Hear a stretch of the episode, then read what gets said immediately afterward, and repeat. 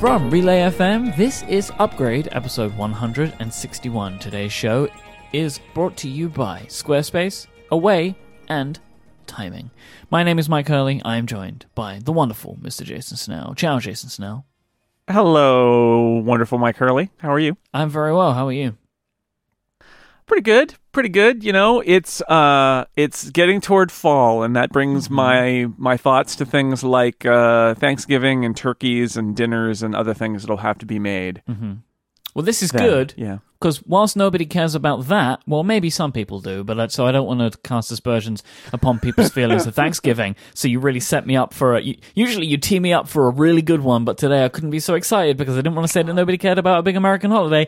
But we have hashtag Snell Talk, and today's Snell. Talk question comes from Gary, and Gary's question is kind of related. Gary wants to know what is the best gravy flavor, Jason? Why did you pick this question, Myke? I just I I wondered what the best gravy flavor would be. You know, Gravy flavor. gravy, flavor. Gravy flavor. It's fun to say. Uh-huh, The answer? exactly. You want to know my answer? Mhm. Like my legitimate answer when I saw this? Mhm. I I squinted at the screen and I went gravy. Perfect. Well, I mean, Gravy there's is the onion best gravy, gravy flavor. There's sausage there? gravy. You know. I suppose. So what do you? What don't know. gravy to you? What's gravy to you, Jason? I don't want to turn this into robot or not now. um, I don't know. Gravy is is kind of a thick uh, brown kind of liquid that is put on mashed potatoes or biscuits or um, other things. It's hearty Well, and sure, it's made from is it made flour from? and maybe some sort of uh, meat juices of some kind, okay. but not necessarily. But I don't know. I mean, my yeah, my mom used to make a ham gravy that was sort of sweeter. There were turkey gravies and all of that. Um, I, I don't know. I, I don't. I think Gary. The answer is that I, I I don't have an opinion about gravy flavor. Gravy flavor. Gravy flavor. It's just gravy. I like sausage gravy and onion gravy. They're my favorite gravies. Uh, I don't know if I've had onion gravy. Isn't that just gravy with onions in? well, it's a gravy that you make using on. It, this is, you know, w- we're not a cooking show, uh, but there's Okay. there's many flavors. Thank goodness for that. There's many right. gravy flavors. Uh, sorry, Gravy Gary, for the uh, Sorry, bad Gary. answer. Gravy flavor. Uh, if you want to send in a hashtag Snell Talk question and maybe get a better answer uh, than what poor Gary did, just send Almost us a tweet certainly. with the hashtag Snell Talk and it will go into a big list that I can pick from. Sometimes I pick questions that Jason doesn't want to answer. Sorry, Gary. Uh, today's follow up section begins with uh, just a note about a, design, a, a, watch app. Well, Shazam. You're familiar with Shazam? This is the application. Yeah. I'm pretty sure everybody knows by now. It it identifies music. You you can uh, have your phone or your dev- or whatever device you have Shazam on.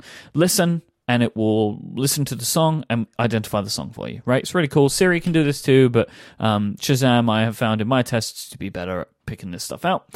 Uh, they have redesigned their Apple Watch app. So now it no longer needs the phone. What it would do before would, would be like trigger a background process on the phone, uh, which would help identify the song. Doesn't need that anymore because the Shazam app is fully uh, independent.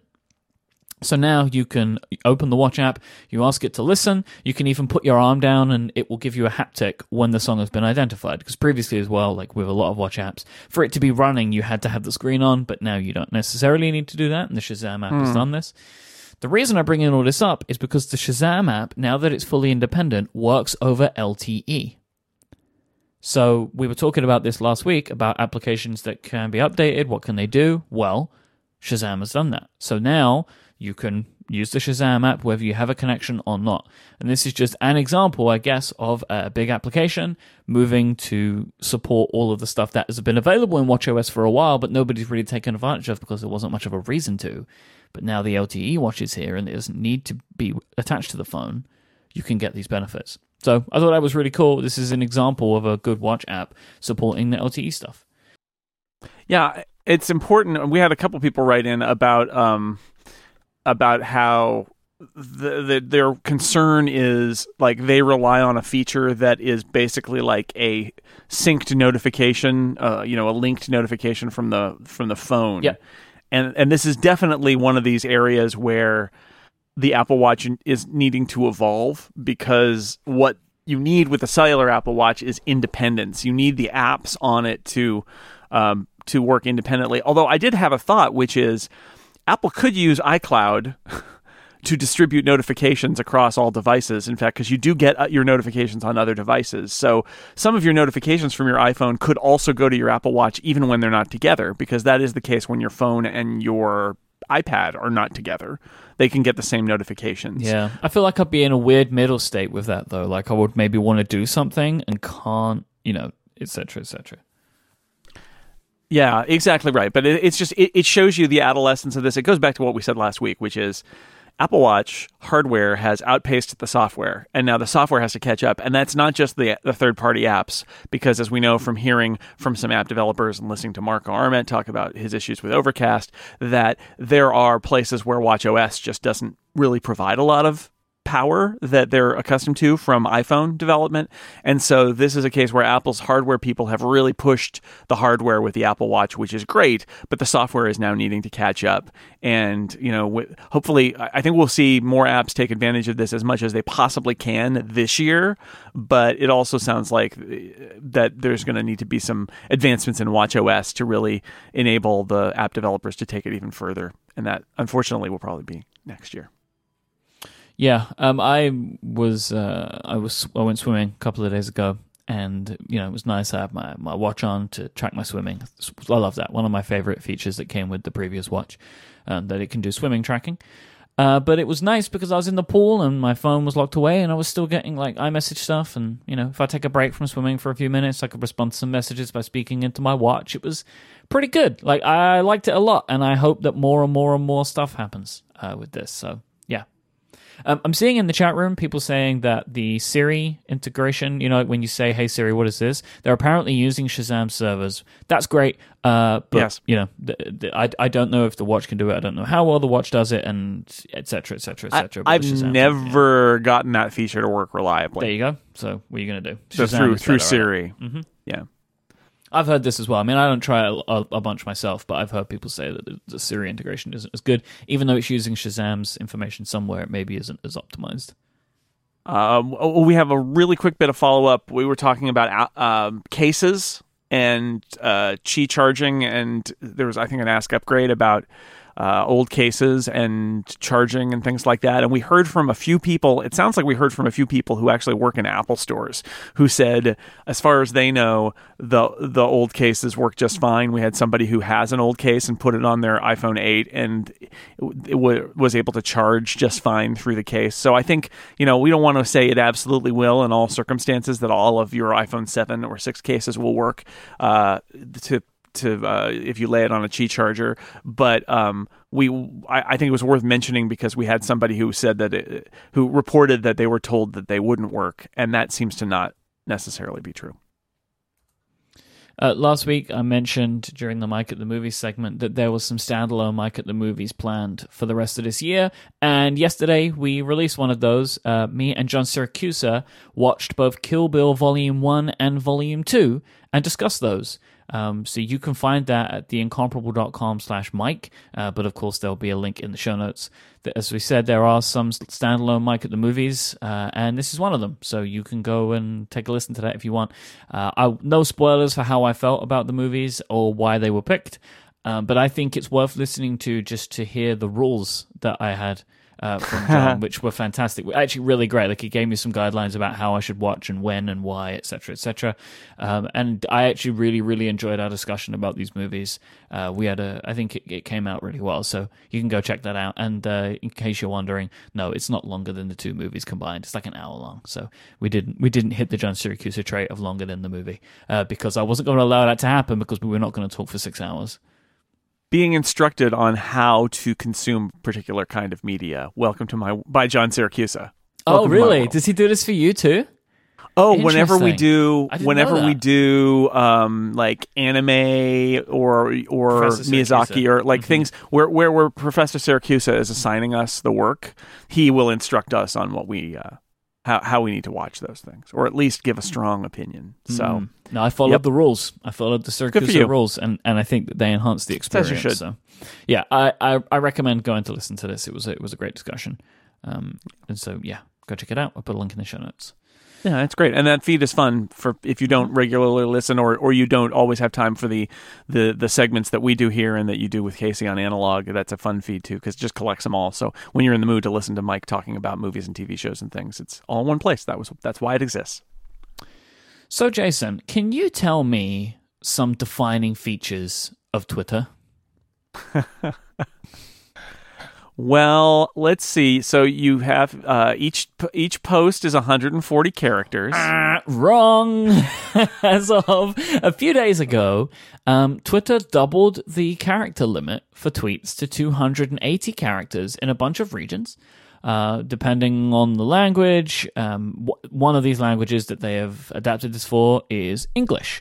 So if you're in the United States or the United Kingdom or any other English speaking country and you have your language set to English on Twitter, you may be part of a potential test slash rollout slash I think it's actually happening, but they're calling it a test for some reason, and be enabled for 280 characters available to tweet. Now I still have 140 characters, which is weird because I don't want 280 characters, but I also don't want to be the guy who doesn't have it right?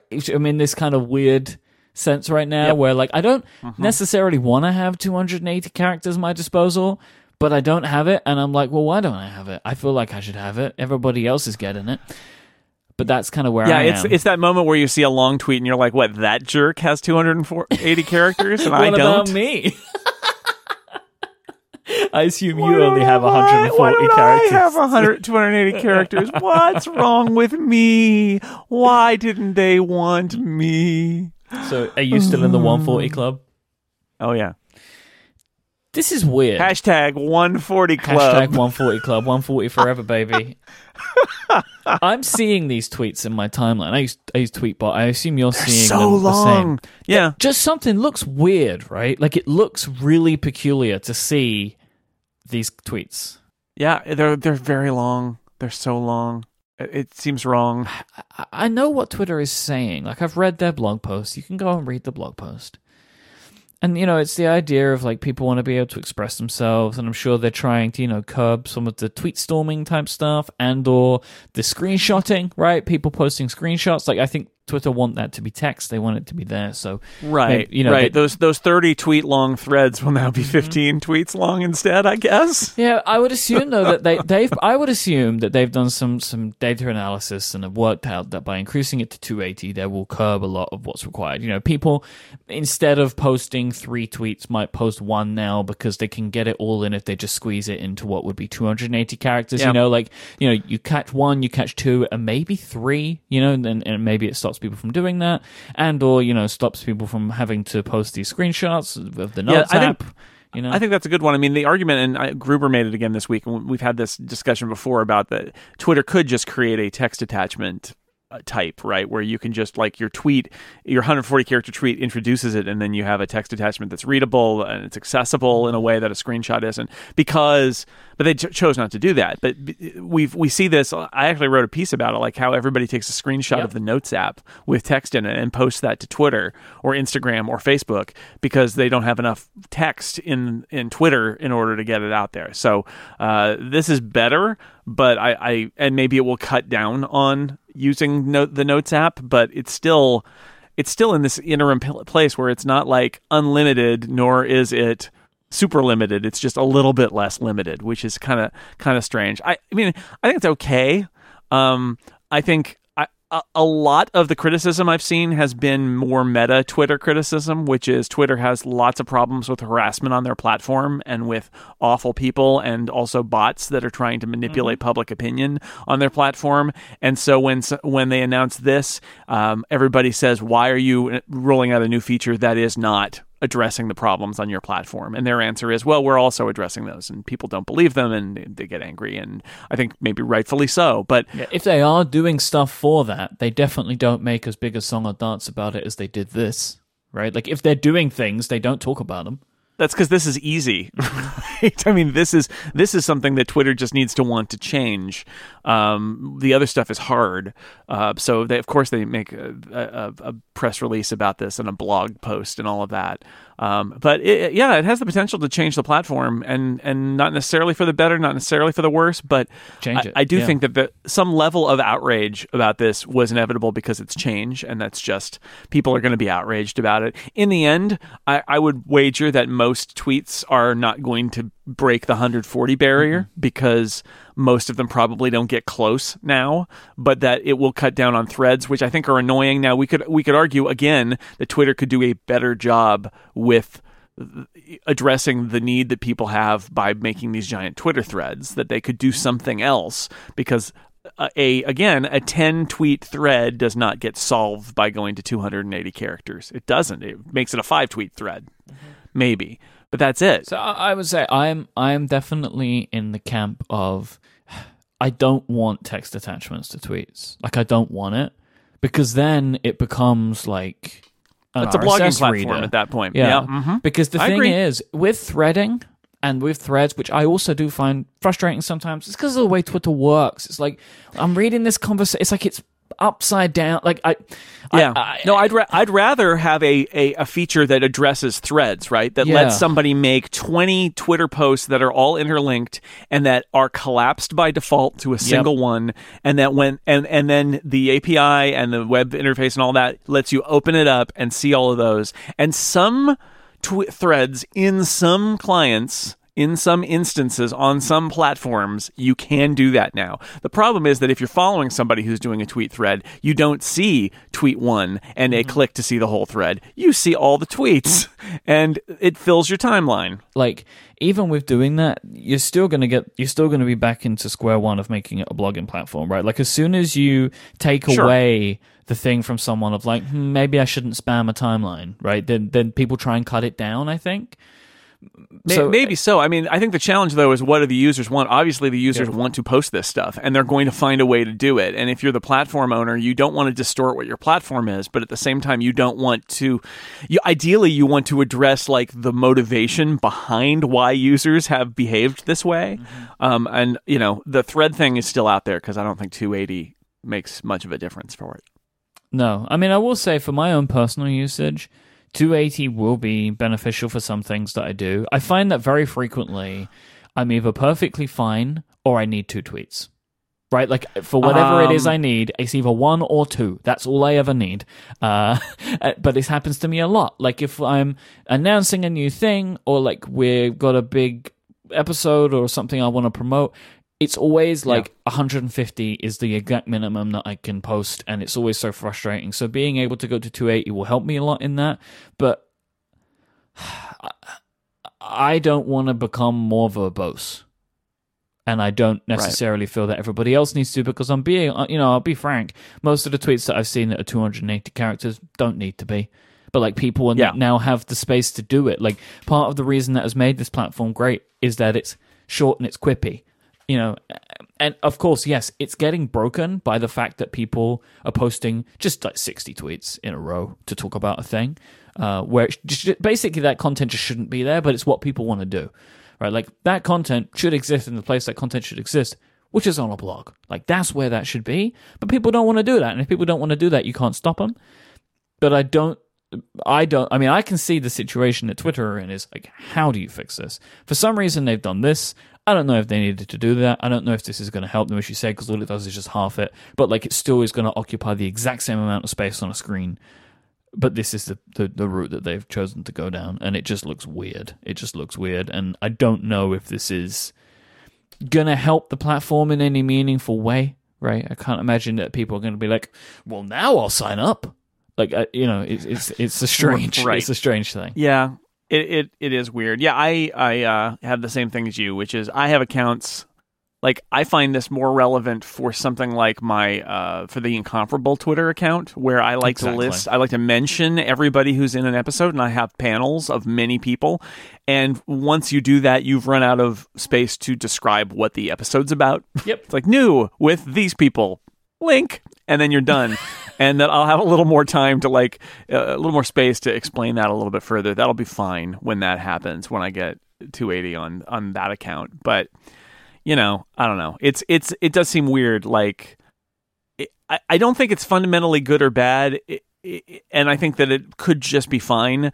The problem that I have with it is very much the problem. It's some of the stuff you've mentioned and that, that I mentioned earlier, which is it has a little bit of a rearranging deck chairs feel about it. Like, of all the things happening on the platform of Twitter, this is what you choose to do. And I know maybe that you choose to do it because it's easy, but this seems like not where your focus should be when you've got challenges of reaching new audiences and challenges of harassment Yep. and and potentially like counter you know a- anti-cultural attacks by bots run by um, other by by you know governments trying to stir up uh, unrest in other countries like there are lots of things going on that are not uh, the length of a tweet but you know th- so that's my issue with it is I, I think fundamentally it's not necessarily a bad move it's just like seems like a a beside the point move Yeah, it's like Twitter. If you want to implement a feature that people might like, edits. This is, you know, whether you want that or not, I think there is a more of a user desire for tweet editing than double the length tweets. Sure. You can work. I'm sure that's a very difficult thing to try and work out, but Yeah. that would maybe be met with a little bit more praise from your users. Yeah, than I mean there doubling. there are issues with edits. So like, like you'd need to show the edit trail, and you'd need to limit a, when the edits happen. and yeah, but that would you know work that out. Do a basic version of that. You know, whatever it would be. That's going to be met with with if you want good PR for this stuff on a wider scale. That's going to be met with more hurrahs. I mean, yes, of course, find a way to make the incredibly difficult problem of the harassment stuff better, right? Like I don't know, I don't know how you do that, right? Like I have no answers for you. There are lots of people that have lots of great ideas. Um, listen to those people, right? There, there are things you can do, but you know, I'm sure the reason that a lot of that stuff doesn't get done is because there are accounts that are active. But this is a whole big issue for another time, maybe. You Yeah. want to get rid of those monthly active users, Jason? No, no, to you- do that. no. Why, why would you want to do that? Exactly. Today's show is brought to you by our friends at Away. Away are a team of really bright folk. They are thinkers, they are seekers, they are designers, and that's why they've been able to make smart premium suitcases for under $300. So your luggage doesn't have to cost more than your plane ticket. That's what Away are all about. And they give you really smart features like a battery. I know that's something that I need when I travel. I always need more battery power, and that's why both of Away's carry-ons feature a battery inside. They feature USB ports you can just plug your devices straight in. You can charge your phone up to five times from a single charge of the battery inside the Away carry-on case. Go to awaytravel.com slash upgrade podcast, and you will be able to browse their suitcases. They're all made of premium German polycarbonate, which is unrivaled in strength and impact resistance whilst remaining lightweight. They have the carry on, the bigger carry on, the medium, and the large size with nine great colors for you to choose from at their great prices. All of Away's suitcases feature four 360 degree spinner wheels, which I find great when moving through an airport. I love to be able to push rather than pull. I love the flexibility that the four wheels gives me because I can choose to maneuver my case in whatever way I want, depending on how heavy it is. They also have a patent pending compression system inside, which is great if you're an overpacker, and a removable washable laundry bag so you can separate your clean clothes from your worn ones, which is genius. I absolutely love this feature as well. Mm-hmm. Just so when you get to a hotel, you just take out the little bag, that's where all the dirty clothes go, and then you just put it in the suitcase all zipped up when you're done, take it home, empty it into the washing basket. Job done. Love it. Mm-hmm. They're, they're, all of their carry ons are compliant with major US airline sizes, and they have TSA combination locks built right in. Travel smarter with the suitcase that charges your phone. To find out more about Away, go to awaytravel.com slash upgrade podcast and use the code upgrade podcast, all one word, at checkout, and you'll get $20 off their suitcases. Any of them, in fact. Go to awaytravel.com slash upgrade podcast. Code upgrade podcast for $20 off. Thank you so much to Away for their support of this show and Relay FM. Ooh. I'll be packing my away suitcase later today. Apple have published a white paper for Face ID. I think this is something that they promised to do on stage, I believe, or at least during the introduction stuff. They said that Yeah. they would have a security white paper out, which is out, and it also came alongside a revamped privacy page that Apple put together at apple.com/privacy, which talks about the way that Apple feel um, about privacy. I want to talk about some tidbits, some little pieces of information about Face ID that could be pulled out of this white paper. Um, one of them, this is something that we'd heard about, but like just an implicit confirmation from Apple that developers don't have to make any changes to their apps to use Face ID where Touch ID was used. If you use Touch ID, then it was fine, right? But then if you now you can open an application and instead of a Touch ID thing, you're showing a Face ID thing. Uh, so you Yeah. show your face. It's that standard uh, security. It, it's nice because this is the idea of planning ahead and saying, look, we're going to have a biometric authentication system, and you hook into it this way, and then you as an app walk away and let the system verify, and then it'll come back and say, yep, that is that person. And so if you're 1Password, you know. And you're you're unlocking your vault with a thumbprint. Now, guess what? It'll unlock with a face ID, and it's all the same to you because it's just biometric validation. That's very cool. So it's it's a great thing for developers that they don't have to do anything, right? Like you already did the hard work. Isn't that the best? Because Yeah. that that suggests that everything that's underlying when when when something is really built with a good foundation, um, th- Apple can change parts of the underlying system, and apps just work right with the new whatever it is that's changed, new hardware of some sort, new uh, approach to software. Like that's a that's always the best, right? If if the developers don't have to do anything and it just works, uh, that doesn't always happen. But this is an instance where Apple should be able to literally just swap in Face ID for Touch ID, and nobody should be the wiser in terms of software development. Every time you unlock an iPhone 10, Face ID takes uh, data of the face in front of it. Now, this is either a Face ID scan, so it's accurately identified you via Face ID scan, or if you try and scan and it doesn't work, or if you unlock and then you unlock your phone with a PIN, it will take that information. Because it bel it will believe at that point that if you have unlocked it and it looks at your face and has a particular rate that it believes it might not be you, but isn't like enough for them to unlock it, right? Like it's hitting within some certain parameters. It will take that data and update the profile it has of you. And it does that Right. every time the phone is unlocked. And this is how Apple builds the way that your face changes over time. Right. It's clever too because they're they're doing it within a range where like if I have so um so my wife and I have our own like passwords for each other's phones and stuff, right? And because occasionally you need to unlock the other person's phone and do something they're busy or whatever. Um, and so what you don't want to have happen is Lauren unlocks my phone with a with a password, and it scans her face and goes, "Oh, um, that's who Jason is now." Jason had an operation today, and now this is what he looks like. he looks very very different and uh and then, then i come back to my phone and they're, and they're like nope i don't know who you are um because that lady unlocked your phone and so you, that that's who i belong to now like, right? Like it's it's uh i don't even remember who you are. I'm with the new person now. Goodbye. Or your face has belonged to us. it doesn't do that. Ideally, what you've got is it it it looks and it uh, it- it's looking for a high enough percentage that it thinks, yeah, that probably was you, but not. I wasn't sure enough to un- auto unlock, and then it uses that as as a hint. It learns from that, and it kind of like puts that into its uh, the context that it uses. And they describe this as being the method by which they can track like differences in facial hair and makeup uh, for for dramatic, I think they said differences in facial hair and makeup, and still know it's the same person. Is so if you are you change your look, but are still obviously you, and you unlock your phone because it doesn't recognize you with your changed look, it actually uses that as a cue to update its training because it knows you look different now, and that the next time it should actually recognize you. Which is, uh, yeah, this is a, a a nice feature, and it shows you the level of steps and the complexity here that Apple is going through in terms of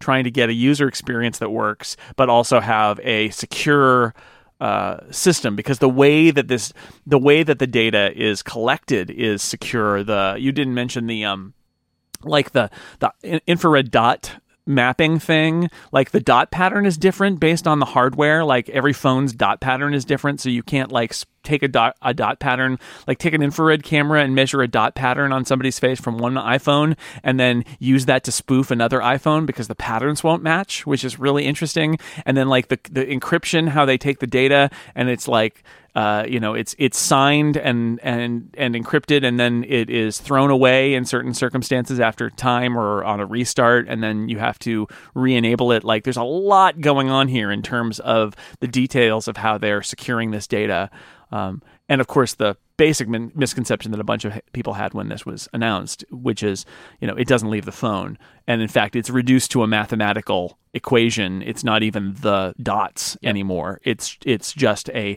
mathematical equation uh, that is. It, it, I, I, think it's very much like cryptography. It, it is representing what the measurement was, so that if you take a new measurement, you can say that it matches, but it's not the same as having the original measurement still around. There's a lot going on here. So, like, there's even um, an, an enhancement to ARKit which includes facial recognition and mapping onto a face. You know, like they, they demoed the Snapchat stuff and how Animoji does it as well.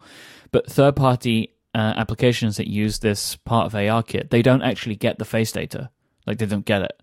So it, it's yeah. all, you know, so even then, just right. Right. So it's not just yeah. it's not just not Apple. Nobody nobody gets that information, which is again very cool, very clever. Um, right. A big question that a lot of people ask is like, how will payment authorization work? Like, do I just look at my phone and the money leaves? Well, to authorize payments via Apple Pay, you double click the side button first, then look at the phone. So it's it's a slight change. Like even if you hold it to a reader, you still have to do the double click thing. So there is a slight change here. Um, I will say that personally, I never with Apple Pay hold the device, then authorize. I always pre authorize. Like I double click the home button, hold my touch ID, and then it's ready. So I'm like doing it in the line, and then I just hold yeah. the device, right? Like I never do the waiting thing because I find that takes too long for me. It's frustrating. Plus, I know I'm going to do the Apple Pay thing, so I do that. Um, it also seems like, no, they talk about making payments in apps. Now, I'm assuming my, my read on this is this applies to both Apple Pay inside of apps and in app purchases. This is how I read this. That to make yes. payments in applications, you confirm intent by also doing the double click of the side button and then the face scan. So all payments are done with a double click and a face scan. That's how it works. This is probably yeah. why the side button is so large on the new device. It's to make it easier for you to get to because you're going to be clicking it more, right? Like, it, it, yeah, and anybody who's used an Apple Watch already knows that this is a gesture that Apple has been using for Apple Pay because that's yep. how the Apple Watch payment flow goes is you double tap on the side button and then scan, you know, mm-hmm. and then you know tap your So Apple it's actually going to feel really natural for me because I would say 90 95% of the times that I use Apple Pay, I use my watch. I don't use my phone. Yeah. Yeah, well, so, I mean, and what I was going to say is, to be honest, I, I, I, this is really interesting, but I'm not sure how much more I'm going to really use Apple Pay on the device. Most no. of the time, I'm using Apple Pay on my watch. But exactly. for people who don't have an Apple Watch, this is the way that you'll pay.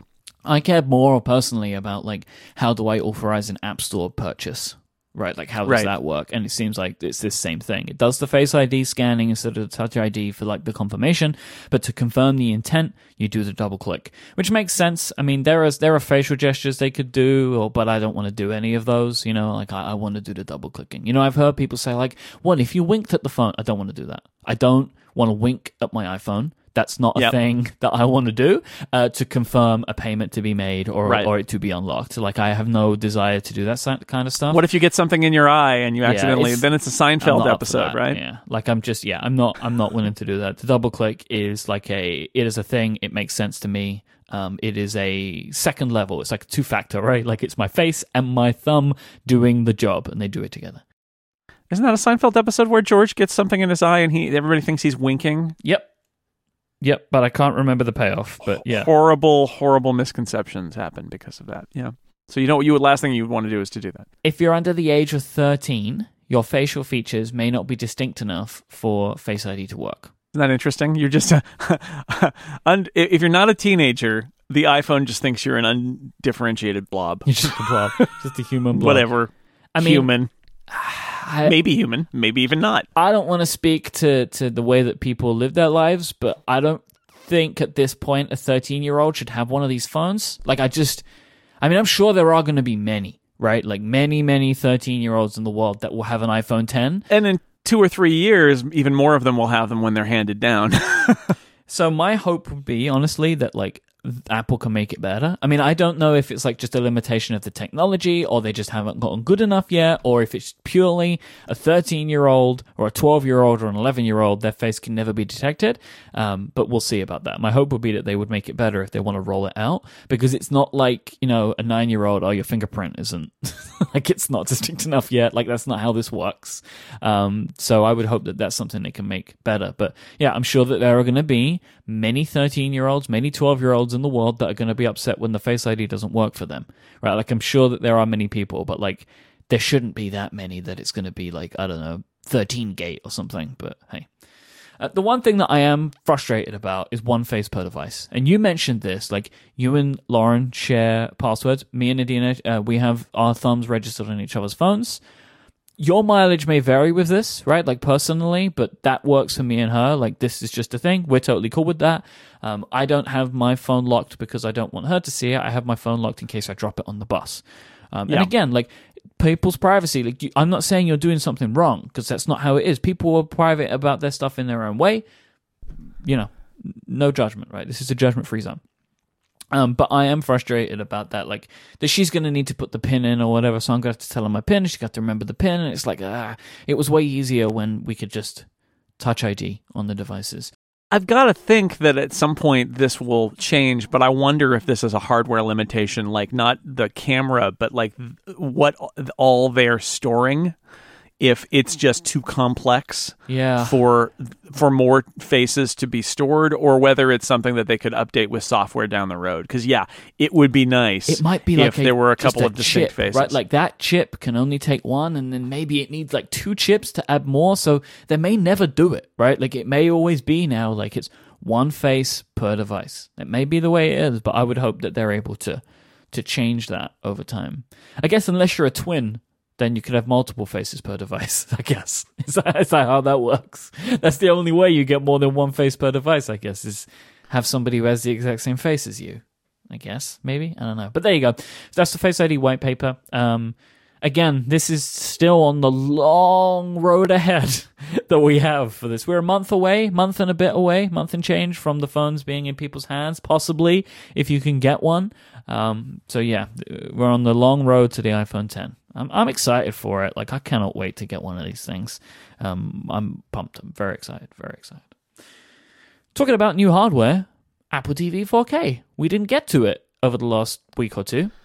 It's true. There's so many things to talk about and write about, and you can't get to it all. And unfortunately, the, the the poor poor baby of the Apple TV 4K fell at the bottom of the list uh, of of the things that were deemed the most important.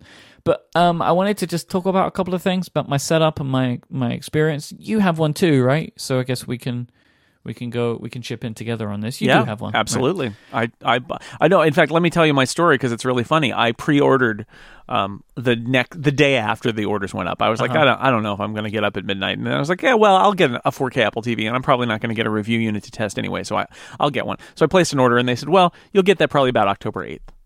It's like, all right, well, that's dumb, but okay. And then I thought, a few days later, I had this thought, which was, I wonder if they're in stock at my local Apple hmm. store. Yeah, they they were they were in stock there, A- and which made me think to myself, why? I think Apple needs a better system, right? I think Apple needs a system where they can say, "Hey, I know you are waiting two weeks to get an Apple TV, but if you like, we could shift this to be a pickup order at your local Apple store. I think they don't do that because what they want is they want to allow people who don't think about buying online to wander in, to drift into an Apple store and get one. Like they don't want to cross the to streams store there. stock. They have to have it. You know, like, y- Right? You can't ship. But- I mean, I understand, it, but like, you can't just ship the online orders. You have to have store stock as well. You have to have some store stock. Yeah. So I, I understand it. And yet at the same time, as a customer, I was told to wait three weeks for something that I could drive Yep, it's frustrating. five minutes Mm-hmm. to pick up, right? And I finally just, I, you know, that's what I did is I went and I got one. I feel like they should But- tell you, right? Like, you know, you place an order and they send you an email, and they're like, "Oh, hey, by the way, yeah, I think, and, and they might, there might be something to that because, of course, I ordered it, I think, before it was in stores. Yep. And so they're like, all right, well, it's going to be three weeks. And if I had ordered it when it was in stores, it might have said this is available for pickup at Corte Madera. It does Just do that. It does do that. Like if you're buying Right? it after pre-order time, it shows you both options. Like it shows, hey, available pick up today. But it would be nice if they could do it retroactively, right? So like they could say to you, like, oh, by the way, like right now there is stock in store today. We don't know what it will be like when you get there, but check. Yeah, the problem is that that ruins their store stock. Because then you're diverting all of your, or at least some of your pre-orders to store to stock. Store. Yeah, that is a, that is frustrating. But when it when it's out three weeks and it's in stock at your local store, that's pretty dumb. Anyway, so I I did um, cancel my online order and place a, an order for pickup, and one hour later I had the Apple TV 4K. So I did get it in the end. So I found setup simple, not as simple as the Apple Watch, but simple, right? You just hold the phone near the device and it transfers over like Wi-Fi information and account information. I still had to enter my iTunes password once.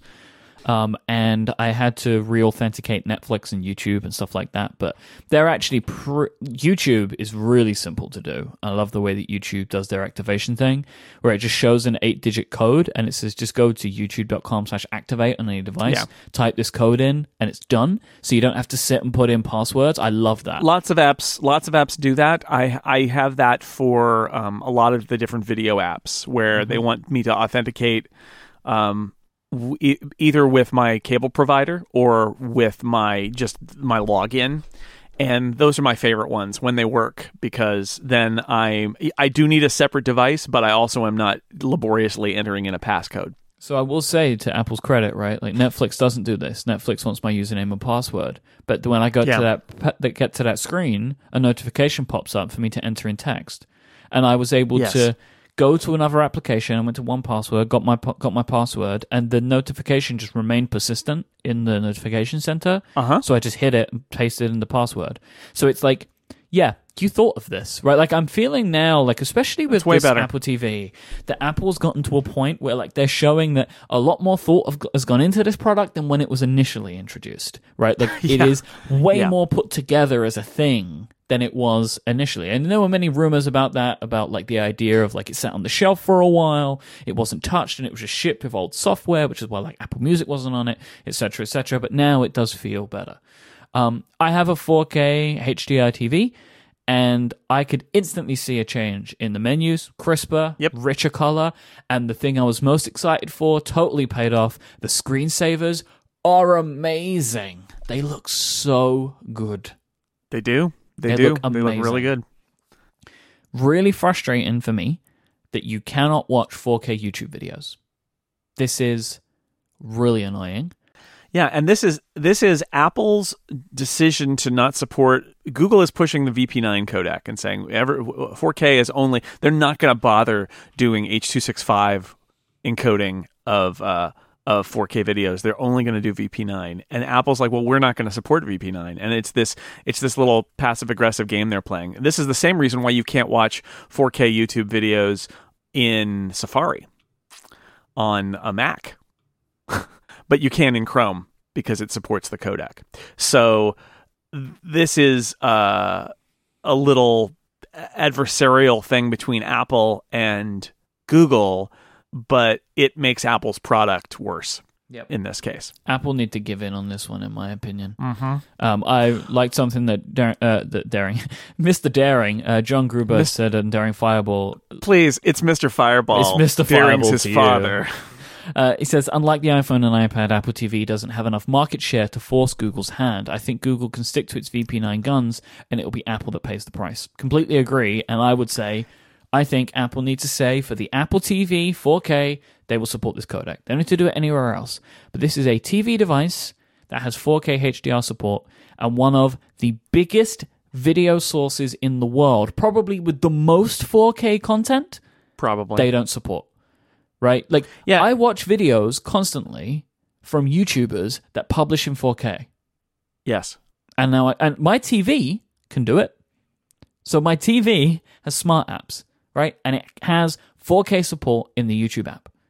Yep. So I'm st- if I want to get that content, I still have to go back to the to the TV app, which is one of the things I was hoping from getting this device, and then eventually there being Amazon, is that I only ever had to use this now. But if I do, for whatever reason, want to watch a video in 4K, I then still have to go to the, the clunky smart app on my TV. Well, look, I mean, Google.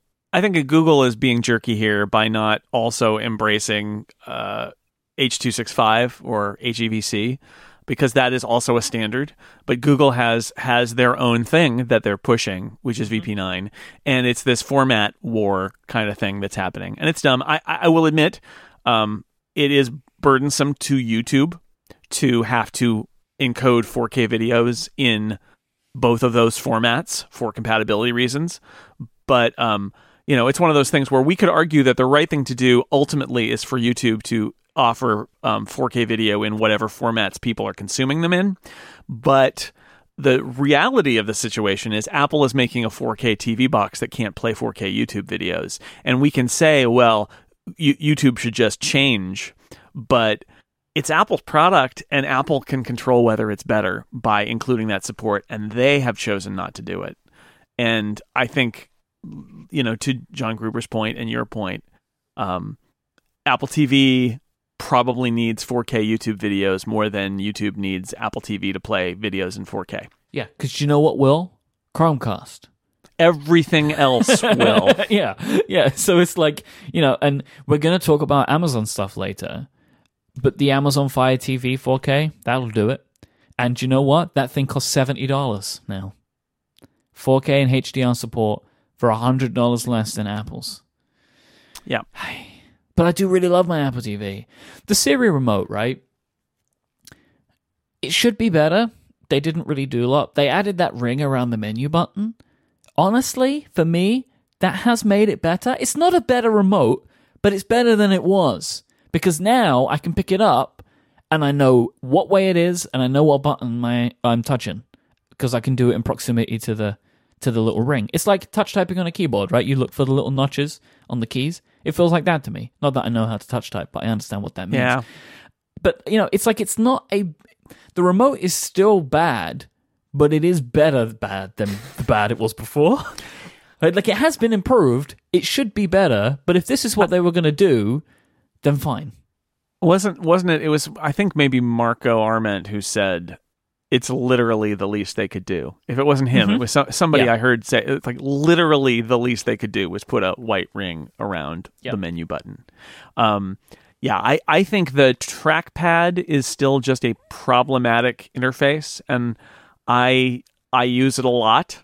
Mm-hmm. And I still get in situations where I'm like, no, don't don't go Yeah. there, don't do that, or or where they put some clever sort of like flick up to get more things, and I flick up, and it's like, nope, that didn't work, that It's like didn't too work. much, you gotta not get the enough. right too gesture, much, not enough. And you push exactly right, and you push it a little too too hard. Now you've clicked, and now it's it's gone away somewhere. You accidentally clicked. Yeah, it's still not. Uh, it's one of these things that Apple is is trying to reinvent the remote and doing. Uh, you know, it's it's a mediocre job. That, that maybe there is a reason remotes are the way they are. Um, but you know, yeah, it's this is the whole story with the Apple TV is like there are parts of it that are pretty good. Um, in isolation, I actually think it's a pretty great product. Um, it's got issues, but um, the, the for video watching, like the, the the apps that I use are all pretty good. Um, there are some exceptions, but the, I, I think they are not Apple's fault so much as the provider's fault. Uh, it can do some good work. The challenge is that there are areas where Apple has has made the product less, like um, like not supporting uh, VP9, so not supporting 4K from YouTube. And there are places, and there is the competition, right? There's just uh, all of us know that that there are other devices that do this for hundred dollars less, and the challenge is like, is Apple providing an experience one hundred dollars greater than Amazon's 4K Fire TV? And you know, well, what are they doing that the the Amazon box isn't? And is well, AirPlay, you know, screen mirroring, and access to iTunes content, and that's about it. I mean, is it is it is that enough for the the the difference? And you know, part of me thinks that Apple is is not too concerned because they just don't think that this is an, an important enough market um, for it to matter, especially since 4K HDR TVs are kind of expensive. and so they I think they may figure, look, if you can afford a 4K HDR TV, you can afford a $170 box to get access to Apple stuff. And maybe they're right about that, but that's part of my frustration is like it's it's a it's an okay video streamer. It's just way more expensive than the competition, and it's disappointing that it isn't better. And some of that is not Apple's fault. Well, some of that is sort of Apple's fault in the sense that Apple and the and the um, content providers have had issues, and Apple doesn't want to roll over on them, but the content providers also don't want to get taken by Apple, and so you end up with breakdowns and things, single sign-on not being fully supported, and stuff like that. I don't know. It's a it, I, I don't mind using it. I, I enjoy it. And in fact, I like it better than the Amazon Fire TV I've got, which has its own interface issues. And I like it better than the interface on my television, which, it, you know, the TV apps are not particularly great. They're, they're really generic and weird. Um, but all that said, it could be better and it could and and I wish it was cheaper to get into the Apple TV line, and that's something we talked about a couple weeks ago. Which is, I'm surprised that the base model Apple TV isn't under a hundred now.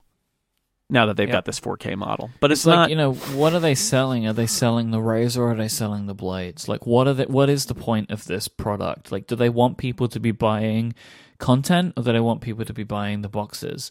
I mean, I would argue that surely it's the content, right? Like they want people buying TV shows and movies. And locking them into the ecosystem too, right? That's that's part of it. Is is is it's not yes, locking them into the ecosystem sells more, a more expensive box, but also buying the more expensive box and making it easy to buy more movies locks you further into the ecosystem. It goes both ways, and it is it's a weird. Yeah, I, I wonder what the what the strategy is here, or if they're just kind of like groping around in the dark. And maybe some of it is this this video strategy. Like, what what are they going to do? There's a whole other topic that um, we've talked about on my podcast that I do with Tim Goodman from the Hollywood Reporter um, TV Talk Machine. You can get it at theincomparable.com slash TVTM. We talk about it a lot there, and we're going to talk about it more, I think, this week, um, which is what is Apple's strategy for how it rolls out its video service. It's got high profile video or you know TV executives now talking to the creative people in Hollywood, but and, and it's got a big checkbook. But what it doesn't have is a story about where their shows are going. Like, what is that service? Is it available everywhere? Is it only on Apple TV? Um, w- you know, is it just, are they just going to keep throwing things on Apple Music? Are they going to have a clearly defined video service on top of it? And the, the problem with signing a big name and having, and, and saying, you know, yeah, we're going to throw you a lot of money and creative control to do this thing that you want to create that big name, one of the things that they know is like if they go to Amazon or Netflix, they know where their show's going to be seen and who's going to see it. And with Apple, it's like they they're not like we don't have an answer there yet.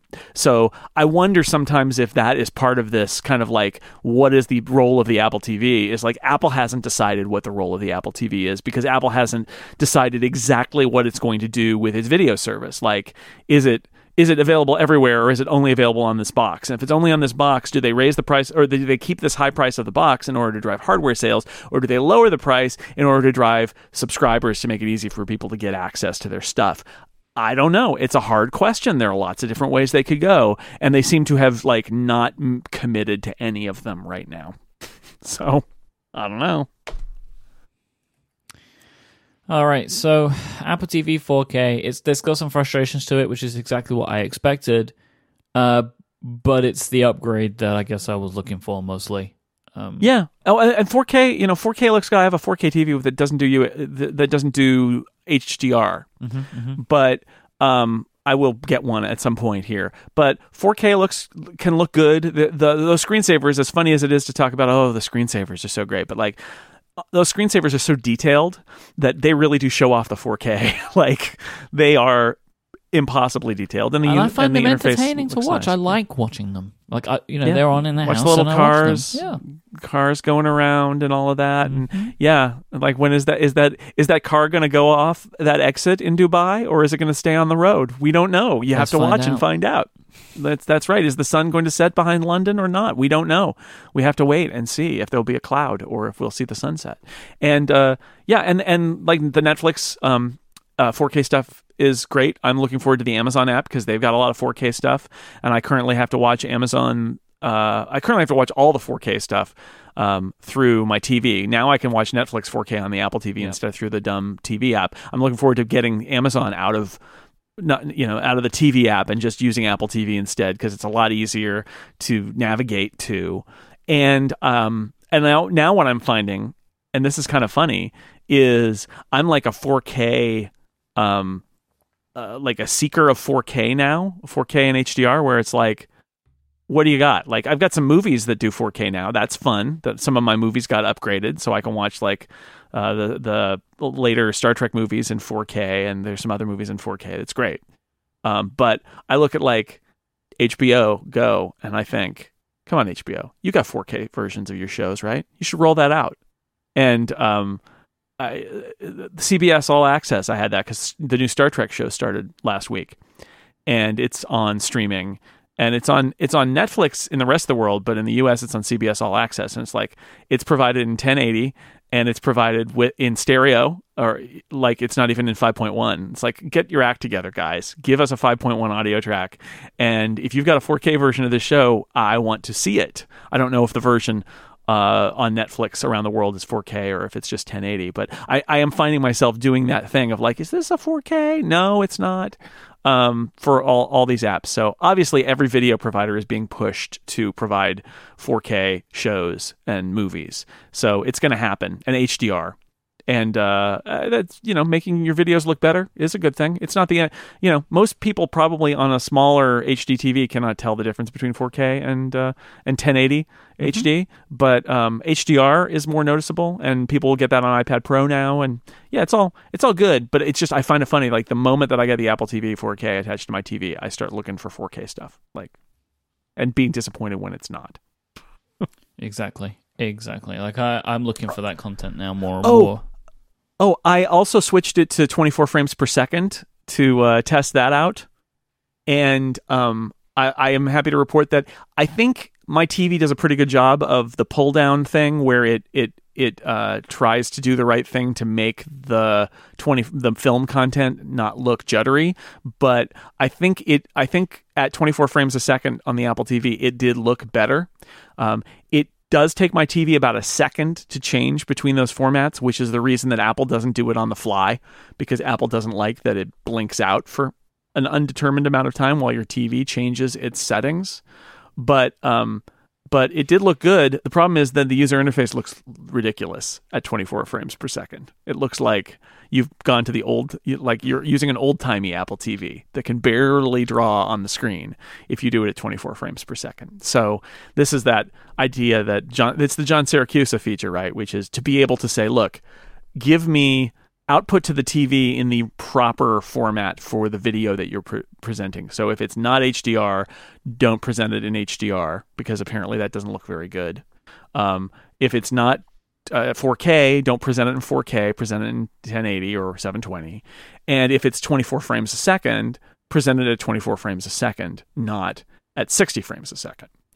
And uh, Apple has chosen to this point not to do that. You can set it to lots of these different video settings, but you can't do what my TiVo I think actually has this setting, which is pass through, which is basically like just do the native of whatever the content is and switch on the fly. And you get a lot more of those kind of blank moments where your TV kind of blinks and then comes back in, but it's always in the the preferred format for the content. And I have some hope that Apple will just make that a setting for people who care and nobody nobody else will use it and it'll be fine. All right, today's episode is also brought to you in part by a new sponsor, and that is Timing, the automatic time tracking app for Mac. Look, time tracking, I know that many people find it boring. Hey, I have a show where we talk about time tracking quite a bit. I know that some people find it boring. Like, you have to start and stop timers, it can interrupt your work, and sometimes, quite a lot of the time, if you're me, you forget to do it. But why should you do all of that work? Timing for the Mac automatically tracks how much time you spend on each app, document, and website. This means that you never have to worry about starting or stopping a timer again. And I love that idea of like documents and websites. I don't have that kind of granularity in manual tracking, right? Like this isn't a thing that you can do manually unless you want to be spending a ton of time. And because timing collects more data than a regular time tracker, its use extends far beyond billing hours. It shows you exactly when you were using which app or website, maybe when you were slacking off, or I should say taking a break, and how productive you have been so you know how to improve your productivity going forward. But your work doesn't just happen on your Mac, right? And that's why Timing's timeline automatically makes suggestions for filling gaps in your timeline and can ask you what you did offline every time you return to the Mac. This way, you'll never forget to enter a meeting again. I installed Timing on my MacBook Pro whilst I was traveling over the summer, and the fact that it was logging things automatically for me was amazing.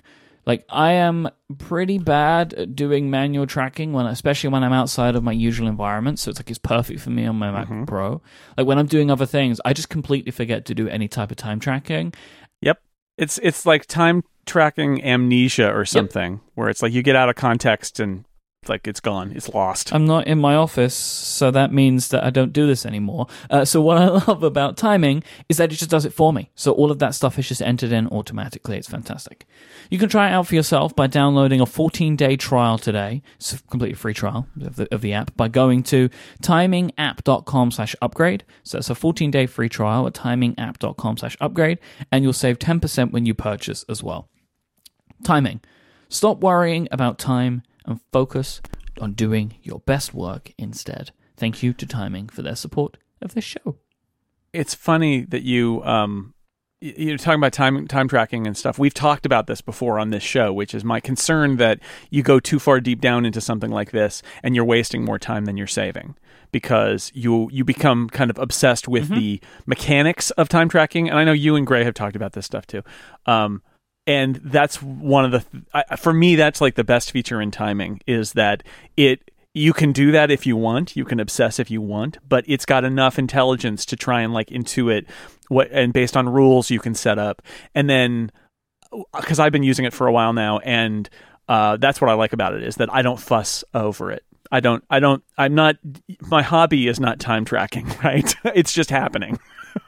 It's better Sure is. All right. So, out of nowhere, um, last week, Amazon had a surprise press event where they um they unveiled like a large selection of new Echo devices. Surprise! They embargoed the existence of the event. What? I don't. It's just whatever. Tell your family you're going to Seattle to see a friend. The friend is Jeff Bezos. He's your friend now. He's your family. You loved it. Anyway, mm-hmm. but a couple of days before that, there was some news that was interesting. I just wanted to touch on real quick that Google have pulled YouTube off of the Echo Show. yeah, I can't watch YouTube videos on my Echo Show anymore. And there are two. I have two statements from The Verge. One from Amazon. One from Google slash YouTube. Amazon say Google has chosen to no longer make YouTube available on Echo Show without explanation and without notification to customers. Google have said. We've been in negotiations with Amazon for a long time. Amazon's implementation of YouTube on the Echo Show violates our terms of service, creates a broken user experience. We we hope to be able to reach an agreement and resolve these issues soon. Uh, I don't think that this is coming on to the device for a while. It sounds like that is really frustrating. Like if you are somebody who bought that device, hello Jason. One Hi. thing that you're supposed to be able to do on it is watch videos. Watch YouTube videos. Where yeah, are all watch the like videos? cooking, They're on cooking YouTube. videos while you're cooking. Yeah, it it I, on one level, I think a lot of these statements from both these companies is accurate, right? Like, um, although without explanation is interesting because that's that's like, so did were they in negotiations and then uh, Amazon made some sort of response and YouTube was like, okay, we're out of here. We're Or we're just, like, we're if you're in negotiations, someone's explained to you why at some point, right? Like you, you must be That- aware. yeah. So without explanation seems a little bit weird, but I, I would say Amazon's implementation of YouTube on the Echo Show uh, violates our terms of service, creating a broken user experience. We, we're going to have to analyze this, and unfortunately, now I can't launch YouTube on the Echo Show and see what they're talking about because it's gone. But there's a lot of speculation about this. You know, this is similar to some of the problems that Apple has had with uh, with video providers, including Amazon, ironically, because it has to do with who owns the data, what's the what's the user experience that you're de- you're defining in your app like Eh, like Google has an idea of what its user experience is across all its apps, and I've complained about that from time to time. That sometimes a Google app on iOS be, doesn't behave like an iOS app should, and it's like, guys, I I know you're Google and you want all your apps to look the same, but when you're making like at one point they had share there was all the android share icons and it's mm-hmm. like i don't even know what that is. Like every other share icon on ios looks this way and you have it look a different way. It's confusing to me right? And they've they've made progress there and and you know i and i like the google unified interface in a lot of ways. It's very nice. But here like what is google saying? They're probably saying like we want you to respect our uh, our autoplay. we want you to display our overlays, like all of these things that are that that and and I want to be clear here that YouTube considers part of the YouTube user experience. And I have to phrase it that way, right? Because I mean, you do a podcast with a YouTuber. Um, sometimes the YouTube experience is not what the customer or the video creators want the experience to be. So it may be that what Amazon's saying is, well, we just want you to play the video you want, and then and then we're done and then you can instruct us about where we go next. And youtube's take is no no no no no no. We always are pushing somebody to the next video and doing all these things because that's what we do. And and amazon is put in a position where they're potentially like apple in saying we don't actually think that's a good user experience for our customers. We don't want to do that. And you're now in this push and pull where it's like but they're our customers. But they're our customers. No they're our customers because they're youtube users. Like no but they're really echo show users v- viewing a video on YouTube. And this is when the uh, negotiations break down. Mm-hmm. and I, I, feel like that is what's going on here. And it's too bad because you could argue that the Echo Show um, is the reason it exists is for things like YouTube videos. In fact, the thing that I am most disappointed by so far uh, in having the Echo Show is that it should be way more video centric than it is. It should be super easy. Like they need Netflix on there. They need, you know, they need everything on there. And I know they want to push Amazon Prime Video. i am a Prime user. I've got Prime Video, but there's shows that aren't on. Prime Video, and then I find myself putting my iPad in the kitchen while I'm making dinner, showing a Netflix show, and I'm looking at that Amazon Echo show screen and thinking, that would be a perfect place to play this Netflix video. So there, so with YouTube being gone, it's like pushing that product in the wrong direction, and that may also be part of this. Is is uh, Google saying, look, we are creating a huge amount of value for your piece of hardware by being on your product, and you need to do what we say. So it's the Giants. They're wrestling. They're they're angry. So they had an event, and I'm going to run through real quick these devices because there were a lot of them. There is the new Amazon right. Echo. So this device okay. replaces the current standard Echo. It's smaller, comes in a variety of finishes and colors. Amazon says it has better audio with Dolby processing. It is unclear if there are any big advancements at all with the audio hardware inside of the new Amazon Echo. Yeah, great deal of skepticism about whether yep. it's actually better audio hardware or if it just sounds, sounds better. Yeah, it's, yeah. It's, it's, hard to tell. Um, Amazon is pushing the multi-room audio with this product. They give you a fifty dollar discount if you buy three of them, but that's still really expensive. It's like two hundred and eighty dollars, something yeah. like that. Uh, you it's can, cheaper than Sonos, but so it's but, like a cheap way to do multi-room audio. But Sonos has really good audio hardware, right? So it's it, like who mm-hmm. knows? Yeah. You can attach speakers to this one though via the inclusion of a 3.5 millimeter jack in the back of the Echo. Previously, only the Echo Dot had that.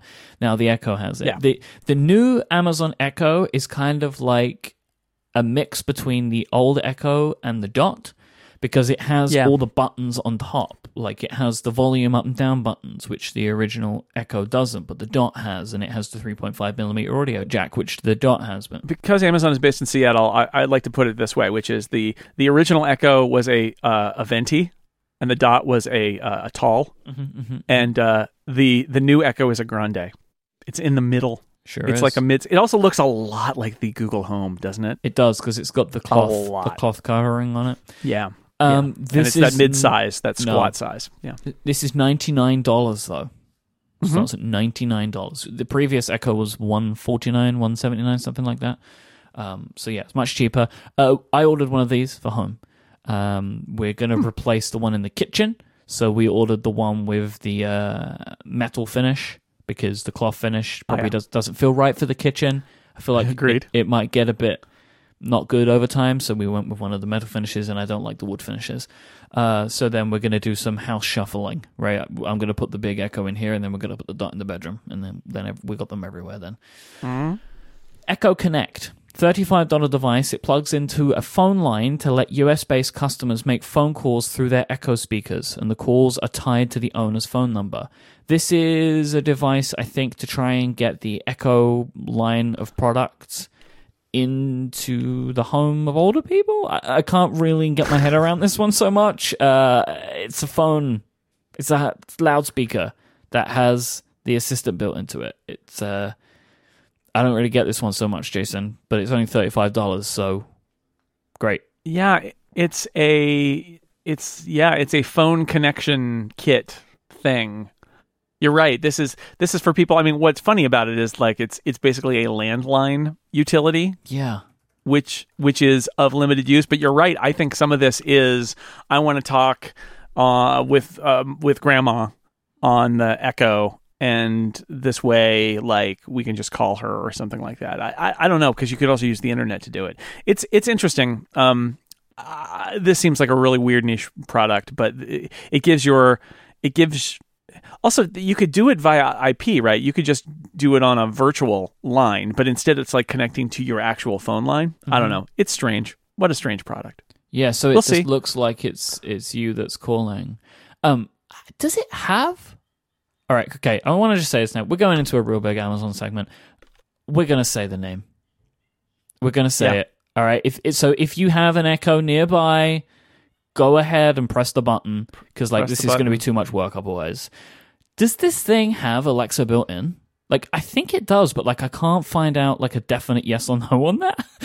Um, I don't think it does. So I don't think it does. I think this is an accessory to connect to your uh, internet and your phone line, and then your your Echo is the thing you Oh. talk to and listen to. All right, so this is an accessory. website. With Echo Connect and a compatible Echo device, you can ask Alexa to call anyone using your phone landline to, landline at home. Okay. Exactly. Weird. This is a weird, weird product. Because it's It not is for a me. weird product. Because I do not have a phone landline in my home. I don't have one. So it's, you know, I, I- don't need that. But I know, I'm sure The chat room is do. pointing out it does it does work over uh, VoIP too, but I think the idea here is that you're attaching it to a a a, so you get both, right? Because the Echo Yeah. can already do these Echo to Echo calls, and they can make some voice calls or whatever. But like this is so you get both. Like you plug Yeah. your phone jack into it, and then you can receive calls as normal. And when you make calls, it looks like the phone number. Like it's it's like a bridge between the, the two worlds. The Echo Plus. This is. It's weird to say this is the bigger Echo because it's the same size as the one that was on sale before. Yeah, that's the weird thing is they've redefined the old Echo Yep. style as the plus style now. It's it's become a plus size. Like I would have again to use the Starbucks metaphor, I used to think it was a grande, but it turns out it's a venti. It's bigger than it's the big it's now the big Echo. Oh yeah, no, it's, it goes tall, grande, venti, which is mind bending. Um, okay, so Mm-hmm. Yeah. Bear with The short me on one is this tall. one. It took me Okay. a long time to understand what this product did. Like, I- I'm I'm kidding. I'm not kidding. Like 45 minutes of trying to work out exactly what this product does. The Echo Plus looks like the current tool Echo and is much and much exactly the same. Yeah. I think it has better microphones in it, but there's like a second gen microphone system or whatever, but it's it's much and much the same. It features more powerful smart home integration, and it's intended to be a smart home hub. And I already hear you say, Myke, what are you talking about? My current Echo is a smart home hub. Well, yes and no. Okay, so the the Echo Plus features what's called a Zigbee radio in it, which is a low power wireless protocol, like it's a chip uh, with this wire, low, low power wireless protocol that's used in a lot of smart home devices. Not all, but lots. I think over a hundred right now the, Zig, the Zigbee supports. So what me- this means is you do not need a bridge device, and you don't need to install any skills or apps to support a variety of products for smart home. So when you plug in the Echo Plus, you just say Alexa, listen, like search for devices, and it will connect to whatever it can find. Now, this incu- includes Hue lights. Now, to me to get Hue lights to work with everything in my home, I have to have this little box that's plugged in Yeah. to my router. You don't need that with this. And to go one step further in the brilliant way that Amazon does this stuff, each Echo Plus comes with a Philips Hue bulb in the box. Genius. Because then you get to ah. see the benefit of these devices, right? Like firsthand, if you buy one of these, you just screw it in and you can then control that light. And you're like, oh, okay. Like, and then you start to like get, get your idea around it. So the device, I think that this device it signals something about what Amazon is trying to do here. I mean, like previously, it's been like, you know, we want to have everyone and, and write the skills, and I don't think they're going to stop that, right? Because it's just this one device right now. But I think what it signals is that maybe they are trying to do what Apple has done and what Google has done, and they're like maybe trying to not necessarily build a platform, but be a more seamless experience like HomeKit is, right? Where it's just like it finds the stuff. Or like when you have these bridges, they just find the devices. It's a weakness of the echo ecosystem where you have the you have to deal with these skills and all of that. And regardless of uh, the devices having a built-in hub. I feel like there's two issues here. There is the built-in hub stuff where it's like now you don't need to buy that $40 thing that you put uh, on your ethernet network and plug into a wall and just leave it under a table somewhere and all it does is talk to your light bulbs. Like that's kind of dumb right? But they have to do it because they have to have some piece of hardware that acts as a bridge. Well the echo plus does that now. So that's that's good. That's a direction i think that a lot of these products need to lead like, go in. If there if there there's a challenge with the different standards and all that but like that would be a good thing for the HomePod to do and for the Apple TV to do as well is say, well, what if I don't even need one of those things because I can talk to it directly? So that's good. And then there's the software side, which is are these devices uh, smart enough on their own to talk to this stuff or or is there a more complicated kind of procedure that you have to go through because that's that's how I feel about my smart home stuff on the Echo now is that the simplest stuff is pretty doable and then you get up above a certain level and you're like i don't even like i've got i should be able to i, I, I should rephrase this. I know i can set my echo up so that i can tell it to do something and have it dim the lights in my living room and turn on the television and open up netflix. And you know i i, sh- I know i can do that but um for the life of me i don't know how and that's Yeah. a challenge There- with this stuff things- it, it all needs to get better in terms of how, what they can control They did announce as part of all of this that coming soon is the ability for like For skill scenes. developers for scenes and also to have like Yeah. multi-step things so like oh. Oh. they're improving everything right And something that we should mention now is something that I have complained about, and Dan Moren has complained about, I know on Six Colors a lot, which is guess what? For the first time, um, Alexa skills can now um, generate notifications. Oh, So didn't you have to that. opt in. You have to opt in, but that one of my complaints, and again, I don't want to be bugged by my lady in a canister, but like if I choose an app and say, hey app let me know when the baseball game is starting you can't do it like in the current conceptions like you, it doesn't go that direction it doesn't come from the internet into your device right? And the first time they did anything like this was with the calls right? Where all of a sudden your echo is lighting up and saying you've got a call from stephen hackett. And it's like what is happening right? Well now with this new um, this new generation of skills the skills can do that. So the skills can actually ping you and say that thing that you, you know, that gum you wanted is back in style or whatever. They can do that for you. The baseball game's about to start. And that's a big step forward for them too. So they are making a bunch of other announcements here. It's just the skill stuff. I don't know. I mean, you've got you've got echoes too. The skill stuff is so squishy. It's like it's because it's a voice device like there's no th- there's no real good way to access it on the device and then you're in the in the Echo app or the Alexa app and it's not very good in terms of skills. Like this is one of those cases where like I look at the App Store and I'm like oh yeah the App Store is better at this than Amazon is at getting this, this stuff together because I feel like it should be way more um, discoverable and easy to enable this stuff. And instead, most of the uh, Amazon uh, Echo skills that I enable are coming from the other direction, where like AnyList sends me an email that says, "Oh, we now support the the shopping list on the Echo."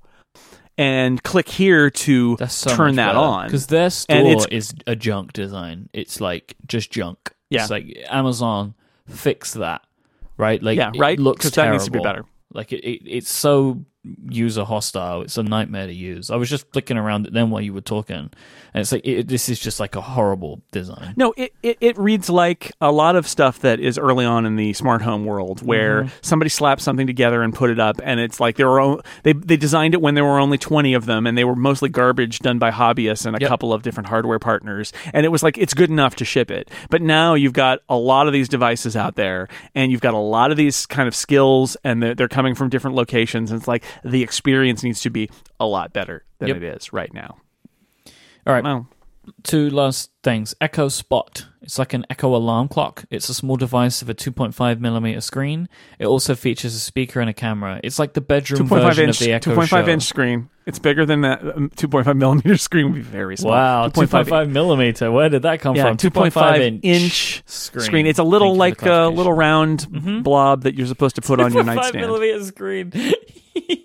uh, It's a, it's a light, basically a light. It's what you that you can barely see. Uh, it also features a speaker and a camera. It is like a bedroom version of the Echo Show. Uh, $130 shipping in December in the US. It's an interesting product. Like I would maybe consider one of these. It's got little information that shows on the screen for you. This feels like a more sensible use of a touchscreen for me than the show. Uh, I just feel like it's it makes more sense for me personally. Um, when they come to the UK, I'll consider it. I like the ambient nature of this. I mean, it's 130 bucks. It's not uh, cheap, but I like the ambient nature. I've, I've mentioned on the show before that one of the things that I have repurposed my old um, Squeezebox music players to do is show the the uh, time and temperature.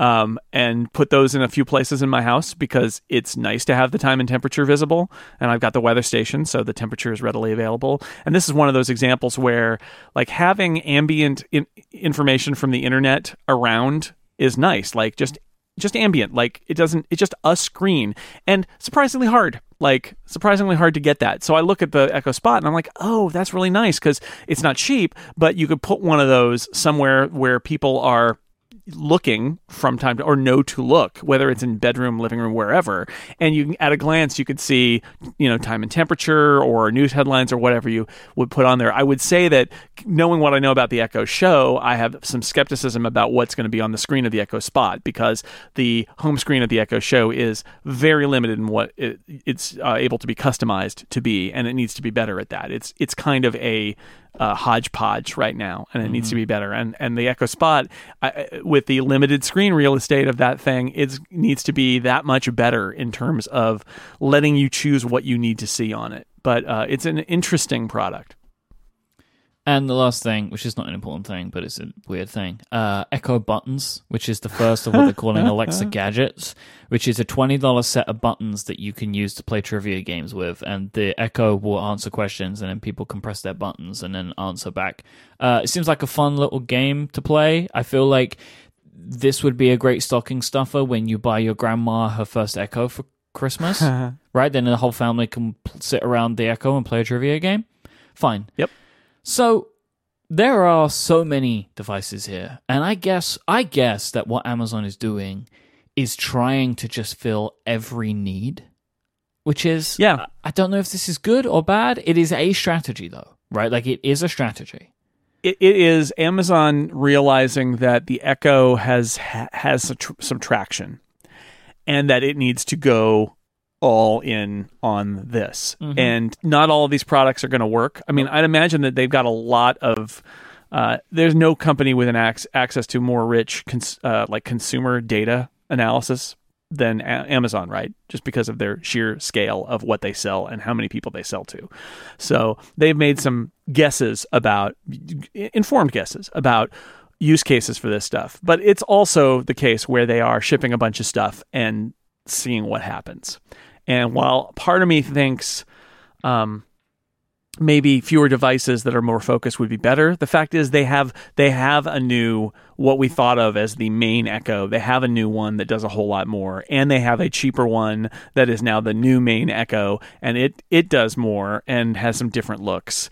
Um, and they've still got the small one and they've got the video one and they've got the bed bedside uh, like small screen one.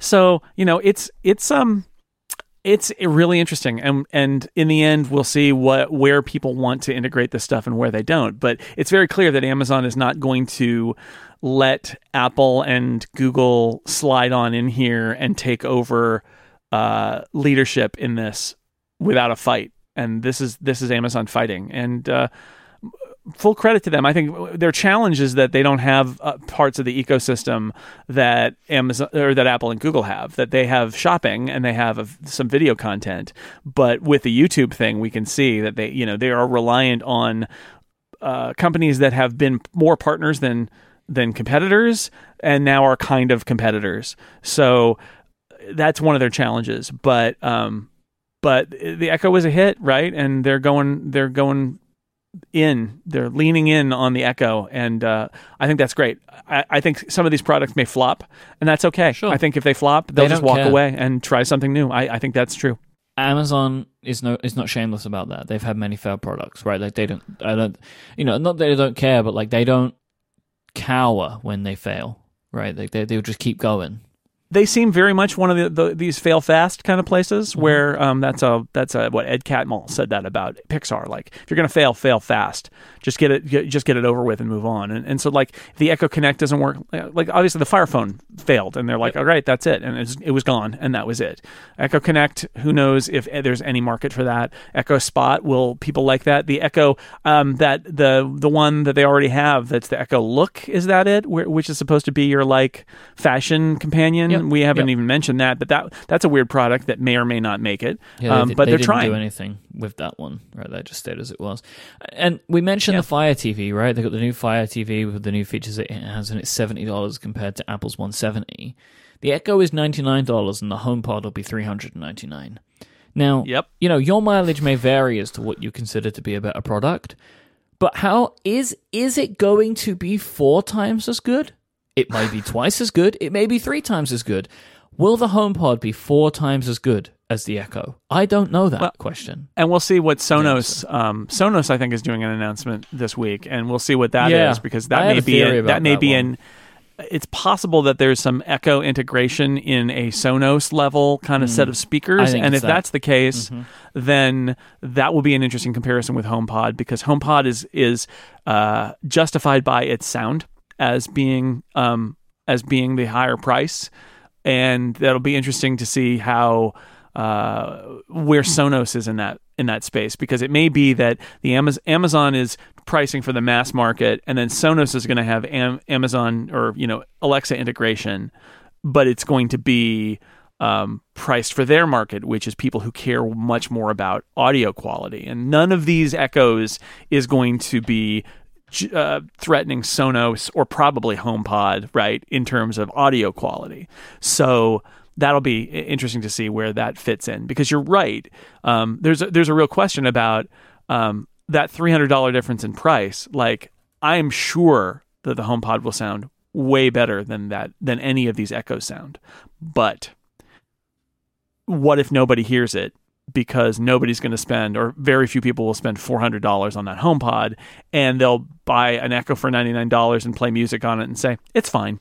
Because for a lot of people, it may just be fine, and that's the. I think that's a big risk Apple takes with the HomePod at 400 bucks. Is um, what if um, they have built a product that people don't actually find value in, right? Because there's Apple can charge more because people perceive a, a value. Um, uh, in their products and in the quality of their products. And that's going to be the question with HomePod is what is that perceived value? How does Apple get that out there? Because a lot of people, I mean, Sonos has felt this too, I'm sure. A lot of people get one of these $100, $150 Amazon boxes with, with bad sound, quote unquote, bad sound, and love playing music on it and don't really care how it sounds. Hello. And I'm that, one of those people. Right? And that makes it a lot harder for you to justify charging three times as much for better sound if the sound is fine, and uh, right because then for them your differentiator doesn't matter, and that's yeah, we'll see. Because it really, it's like I don't care too much. Like we don't play music in the house so much that I need the best. Like we just have it play as a utility. Um, you know, if I really want to have great audio, I'll come in here and use my multiple hundred dollars setup that I have with a audio amp and incredible headphones and all that stuff. Like the Echo's facility is to just play music loudly. That's what it's to do. Like Yeah, while really I'm while I'm making dinner or something. Yeah, and so really like I don't know how great the home pod's going to be for that. Like it just that's why like I'm not really interested in that product. But Amazon, they're firing on all cylinders. Whether you, yeah. it might be too many cylinders, but they're firing on all of them. But some of those cylinders they're just going to throw away later. Yeah, so it's going to pop fine. out the engine. Today's show is also brought to you by Squarespace. Enter the offer code UPGRADE at checkout and you'll get 10% off your first purchase. Make your next move with Squarespace. They let you easily create a website for your next idea. With a unique domain name, award winning templates, and more, you have everything that you need to put online what you want to make, whether it's a store, a portfolio, a blog, a site for your restaurant, band, and no matter what it is, Squarespace has the ability to let you do it. There's nothing to install, no patches to worry about, no upgrades needed. They're an all in one platform. You don't have to worry about any of this stuff. Squarespace have got you covered. And they also have you covered with award winning 24 7 customer support. Squarespace has everything. They're great for if you know what you're doing or if you don't. There are many reasons to use Squarespace. It can be either like me, you don't know how to code a website, so Squarespace allows you to put online the projects that you want to make because otherwise they might just sit in the ether forever with no website. Or it can be great for if you don't want to have to ha- worry about the hassle, you don't want to have to worry about security upgrades, or maybe you want to be able to set up a friend or family member or whatever or club with a website that they can be supported on and that they can just deal with on their own. That's what Squarespace is great for. Their plans start at just $12 a month. You can start a trial today with no credit card required just by going to squarespace.com. Then use the code UPGRADE when you sign up to get 10% of your first purchase and show your support for this show. We'd like to thank Squarespace for their continued support of the Upgrade podcast. Squarespace, make your next move, make your next website. Should we do some Ask Upgrade? Yeah, let's do it. So the first one today comes from Ian, and Ian asks what 4K TVs we own and if they have HDR. So uh, you already mentioned earlier on in the show that yours doesn't have HDR. Um, my TV has both 4K and HDR, and is a Panasonic TV. Um, some it, I'm going to put a link in the show notes to an Amazon page for this uh, because TVs have the worst names. Um, and you can you know you can find it on your own. But so for example, mine is the TX-50DX700B. Uh, although actually, I think mine is a 42 inch, which it doesn't look like is available on Amazon anymore, so it's probably a different thing. I think there is a newer model of this TV now, but so I'm just going to give you, know, just, just for comparison's sake, that's the TV that I own. I really like it. Uh, it's not too big, and it has uh, 4K and HDR. Do you know what your TV is? Yeah, it's a, a Vizio. I think it's a 2015 4K model, 50 inches, um, and 4K, but not HDR.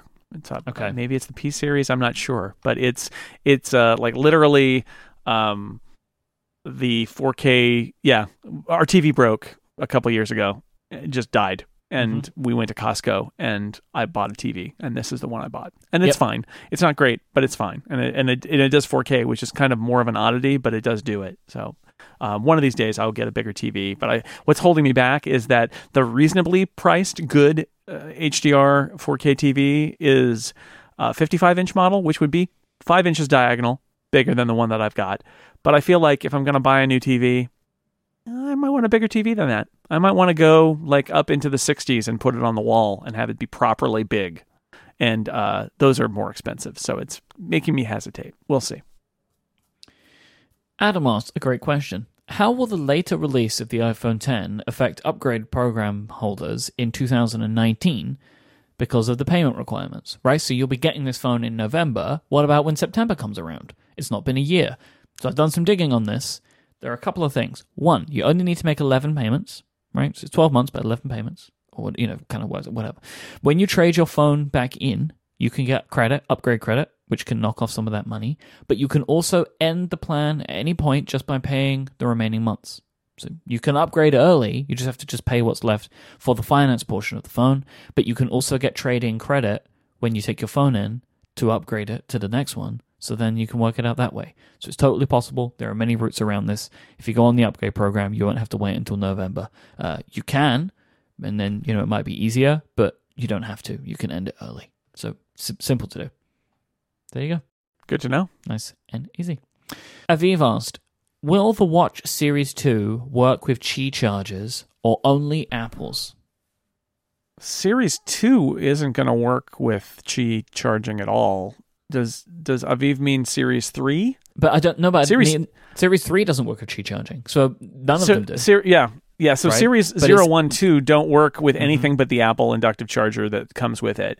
Um, Series three will work with the AirPower thing that Apple's going to come out with. So it may work in the future with other kind of extensions of Qi that involve the the, the larger kind of thing that Apple's trying to do with the AirPower stuff. But even that won't work with a standard Qi charger. Oh, so that was interesting because I figured that th- all of the watches would work with the AirPower mat. I didn't necessarily think that it was just the Series 3. Well, okay, uh, I, I don't know that 100%, but I think that's the case. I think it's just the Series 3 that it, that has been changed that that's one of the things. If no, I mean AirPower doesn't exist yet, right? So who who knows maybe, but that was my my read on it was that it wasn't going to work with the with the other ones. But you know, they're all inductive charging, right? So they all theoretically could. So here's what it says on Apple's website. Just lay up to three compatible devices like the latest iPhone, Apple Watch, and AirPods anywhere on the Uh-huh. surface to There charge them. So it may be that it needs. And of course, that's the latest. AirPods in the new case that you're going to have to get Mhm. that works with it. So uh, we'll have to wait to see like definite confirmation of which is which, right? But um, it, it, it you know it just says requires iPhone, Apple Watch, or AirPods, and then it says AirPods with wireless charging capabilities to come in 2018. That's in like the Yeah. small print. So we're gonna have to wait and see what watches exactly will work with this, but it may be safe to assume that it's Series Three only. I think so. Rajiv asked, which platform has a more vibrant and active app store, tvOS or WatchOS? Woof. I'm going to say tvOS because WatchOS does WatchOS really have an app store? WatchOS just feeds apps from your oh, iOS. No, there's an app iPhone store. apps. It's in the Watch app. I always forget. yeah, it's but there. it's not. But it's just a filter on the iOS app store. There's no. There's no like watch apps that don't have iOS watch app, iOS apps, right? That's true. Yes, there has So- to be both. So I say tvOS because tvOS you can just have an app that's an app that's a tvOS app, and WatchOS is all like. Oh, Well, I mean, you could say it either way, right? You could say the WatchOS app store is way more vibrant and active because it just kind of piggybacks on the vibrancy and activity of the iOS app store, whereas tvOS is off on the side. I think a better question would be tvOS or Mac app store. Which one is more vibrant and active? I'm not sure I have an answer for that one either. Do I have to choose? No, Can I choose none? you can choose none. The answer is C, none. Uh, the story so far in the chat room has given us a link to a MacRumors page, which has like a breakdown of tech specs. And Series 3 Apple Watches have supports AirPower mat in the technical specs. The Series Yeah. 1 doesn't. I'm going to assume the Series 2 and the Series 1 are in the same boat on this. I assume so. And finally, today, Josh asked Is there a method to convert my existing massive photos library to HEIF? I could do with the extra space. Do you know? Is there a way to do this? Well, if there isn't, there will be. There will be at some point because with HEIF encoding building built into modern hardware, somebody you know if if the if the Fat Cat software people who do PowerPhotos haven't already done this, they will. You might be able to do an export, although even there, I think Apple. Look, Apple doesn't want you to do this. Oh, And the and and the reason is it's lossy. You are losing your original and replacing it with a you know a a, a changed copy. And that and they're both lossy formats, so you're get you're double lossing your original photo. You're going Right. to lose information on your original photo by doing it. So Apple is not, I think, going to support this. Um, and if you're con- if you're syncing with iCloud Photo Library, it's even more complex, right? Because you would have to like export them and convert them, and then delete them from the photo library, and then re-upload them. Um, so I'm sure there will be a third-party tool that will look at your photos library and convert them all and delete the originals. But I don't recommend it because your photo originals are important. And the JPEG is the closest you can get to reading off the sensor, right? It's the device when it took the picture, it encoded the JPEG, and that's what you've got. And if you encode it as a HEIF, you are now double encoding it, and you're going to lose information along with the uh, along with uh, saving some storage space. So I don't recommend it either. But I'm sure there will be a third party that will do it, but I don't know of one right now. Okay. So yeah, I mean, it seems like a a risky thing too. Like, I don't know if I would want to put everything through it. I guess you could convert like a second batch, but then like you're gonna check them all. I, I don't know. Like it feels like a a, a tricky thing to do right now. Like I guess if you're gonna do it, wait. Like just wait a little bit. I think would be uh, would be my advice to you. Okay, if you want to get our show notes for this week, head on over to relay.fm slash upgrade slash 161. I want to take a moment to thank again our fine sponsors this week, Squarespace Away and Timing. Please go check them out and support the show. Uh, if you want to find Jason's work online, you can go to sixcolors.com and theincomparable.com, and Jason is at jsnell on Twitter. We're in the hashtag 140 Club. Uh, I am also in the 140 Club, and I am iMyke, I-M-Y-K-E. Uh, most of all, as always, thank you for listening. If you want to participate in the show. A couple of ways you can do that. You can send in a question for us to open the show with the hashtag SnellTalk, or you can send in questions for us to close the show with the hashtag AskUpgrade. Um, and I'm sure that you, as an intrepid listener, know the difference between the two types of questions. Um, everyone does a pretty good job with that, I think, on the whole. People don't tend to get those two things mixed up, which I'm very proud of our listeners because I know there's lots of tweets and lots of hashtags, and we're happy that you. Uh, and I, also, I love that people send this stuff in as well. Like, thank you for participating and sending these questions into us. Um, it is really, really useful, and uh, we're very. I'm very happy that every time I open the document, there's always more stuff than I can use. Um, so it's great. So thank you very much, as always. And we'll be back next week. Uh, until then, Mr. Jason Snell, say goodbye. Goodbye, everybody.